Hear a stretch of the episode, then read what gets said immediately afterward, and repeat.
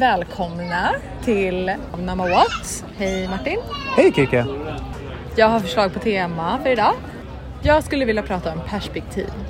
Vad tänker du då? Oj. Jag tänker i det här sammanhanget är det väldigt viktigt att man försöker ha perspektiv på saker och ting.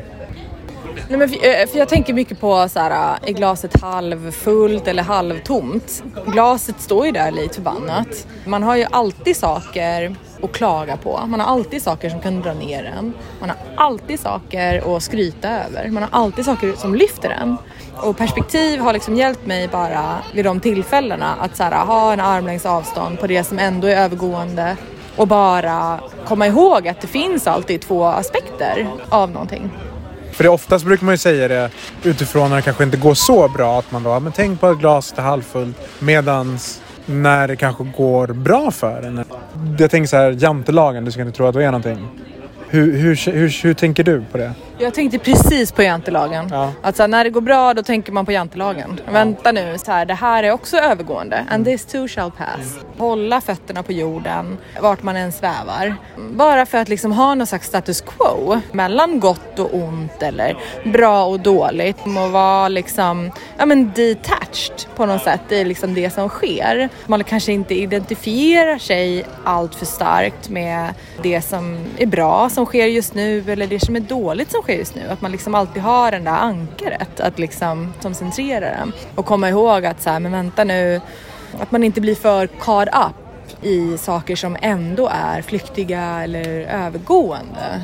Inte för att lägga perspektiv i perspektivet, men det kan också finnas en idé att man har ett, som du säger, nyktert förhållandesätt till det innebär ju att det nyktra i det är väl att nu ska vi passa på och kanske fira det här eller unna oss det här eller vad det nu kan vara. Passa på och må bra.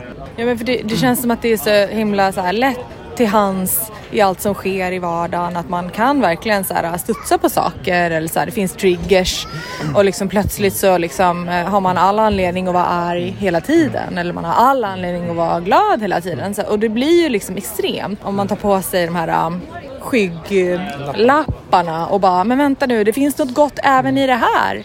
Alltså det är, ju- jag vet inte hur sunt det är heller. Även där så är det väl jätteskönt om man kan ha en balans i det. Man kan verkligen tillåta sig själv att vara glad och njuta av liksom det som glädjer en för stunden. Och sen så ältar man inte det utan man liksom går vidare med sitt liv på något sätt.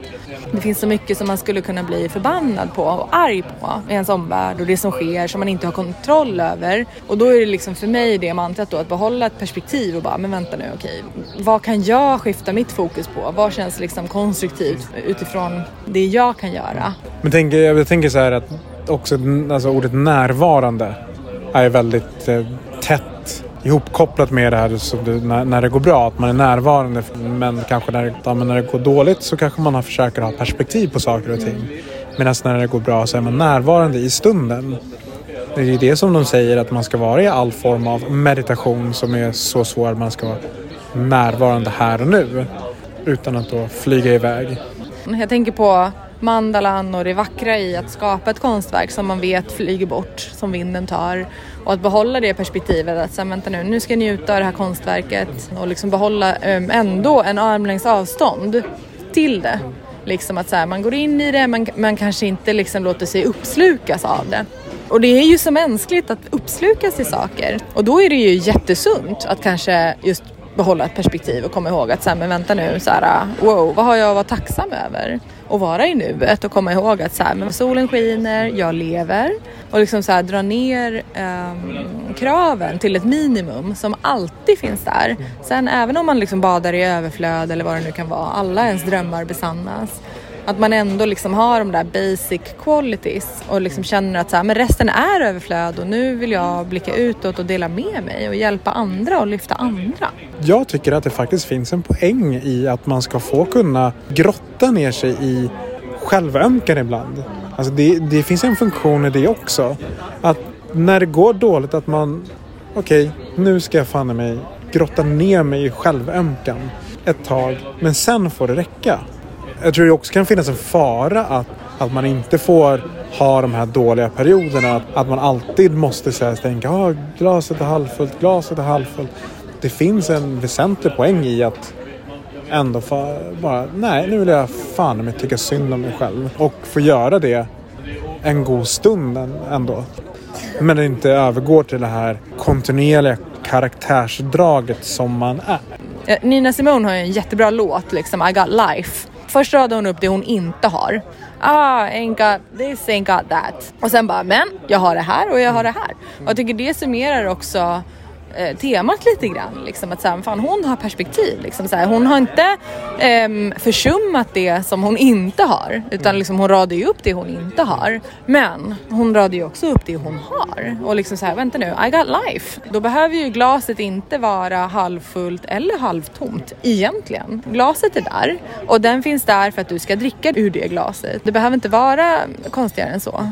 Det jag, tänker, jag sitter och tänker så här, men varför vad är egentligen som är viktigt? Vad har jag egentligen i livet?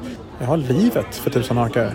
Jag tror ofta, att liksom, speciellt när det går bra, att man verkligen vill identifiera sig med det mm. och känner så här, ja ah, men nu är det liksom det, det jag är och så skalar man bort allt annat och bara så här, men precis, men vänta nu, jag är, det är fortfarande en människa som andas. Och just inom yogan då så här, ja ah, men vad händer när du inte har möjlighet att göra just den positionen? Vad finns kvar?